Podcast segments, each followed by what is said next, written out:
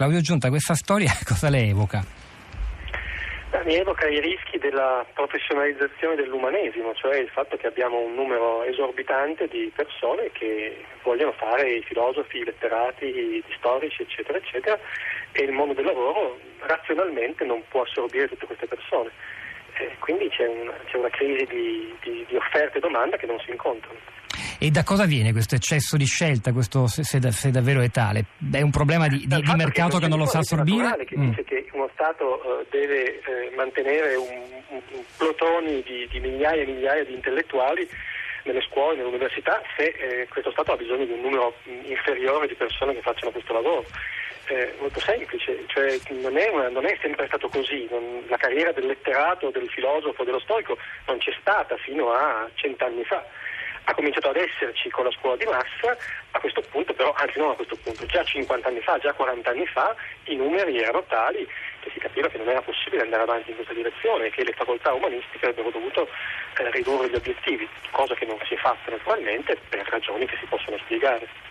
Senta, nel suo libro, lo ricordo ancora, se non fosse la buona battaglia sul futuro dell'istruzione umanistica, lei dall'interno del mondo degli studi umanistici eh, così, mette, mette, in chiaro qualcosa che spesso rimane implicito, forse addirittura inconscio, cioè il problema che queste cose che lei ha appena detto le sanno anche gli stessi umanisti, cioè coloro che magari ci lavorano come insegnanti all'università o insegnanti a scuola o lavorano nell'ambito diciamo, del tanto decantato patrimonio artistico eh, che emerge, è emerso anche in una delle telefonate di prima pagina come il futuro il petrolio, l'energia del nostro paese. Però eh, lei dice anche da parte nostra che siamo all'interno di questo mondo, forse quasi un fortino assediato da, da, dal modo in cui invece la società al di fuori sta cambiando, non c'è la volontà di mettere le cose in chiaro. In realtà poi molti miei colleghi, per esempio, eh, che hanno fatto studi classici, in pubblico difendono i loro studi, in privato dicono se mio figlio volesse fare qualcosa del genere e seguire la mia stessa strada, uh, lo picchio, lo, lo tengo a casa legato? Guai, due cose. Uno, io sono un difensore del sistema di studi umanistici, non, non, perché devo farlo, ma perché ci credo. Ed ha ragione Dionigi quando dice che i nostri eh, liceali sono mediamente molto migliori rispetto ai liceali del, del resto dell'Europa.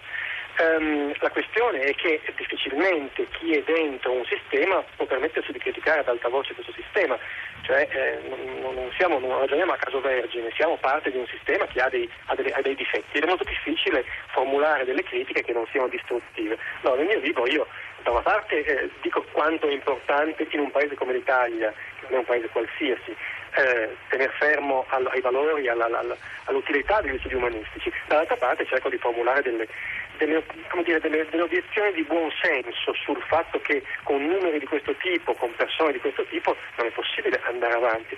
Prima sentivo parlare di passione, ma guardate che il problema non è la passione. Io ho molti studenti che poverini non hanno passione per gli studi umanistici, semplicemente non sanno cosa fare dopo le scuole superiori e fanno lettere o filosofia perché non c'è la matematica o perché hanno bocciati all'esame di fisioterapia. E quindi dobbiamo anche smettere di raccontarci questa balla della passione, della, del sacro fuoco dell'umanesimo molti non ce l'hanno. In Italia manca un canale di istruzione pratico dopo le scuole superiori che c'è in altri paesi, ci dovrebbe essere quello e invece non c'è, quindi i ragazzi fanno quello che, che possono fare. Insomma, Senta, ma la via indicata da, da, Dionigi che ci ha ricordato come l'acronimo STEM delle scienze dure, insomma delle scienze legate alla tecnologia, al progresso economico in America si sta integrando, sta accogliendo la A di arti, quindi c'è un percorso futuro magari di conciliazione di due mondi che invece in Italia sono sempre stati piuttosto l'uno contro l'altro armati. E convince anche lei? Non c'è il rischio che la mescolanza però appunto lasci un po' tutto in superficie? Non lo so, francamente. Eh, il mondo che, che evocava Dionigi è il liceo classico, cioè è quella roba lì, è quel posto in cui si studia matematica e greco. All'università non lo so se, se, siano, se, se questi siano gli anni in cui è possibile fare insieme ingegneria e filosofia.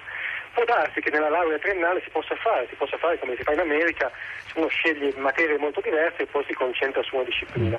È possibile che una delle vie, delle vie dell'umanesimo futuro sia quello di contaminare discipline o materie, facoltà che non sono materie umanistiche, facoltà umanistiche. Non lo so francamente, il rischio del velleitarismo e della superficialità è, è, grande. Quello che vedo è che è impossibile pensare che il mondo futuro abbia bisogno di eh, milioni e milioni di professionisti umanisti che spesso non sono in grado di, di fare questo mestiere tra l'altro.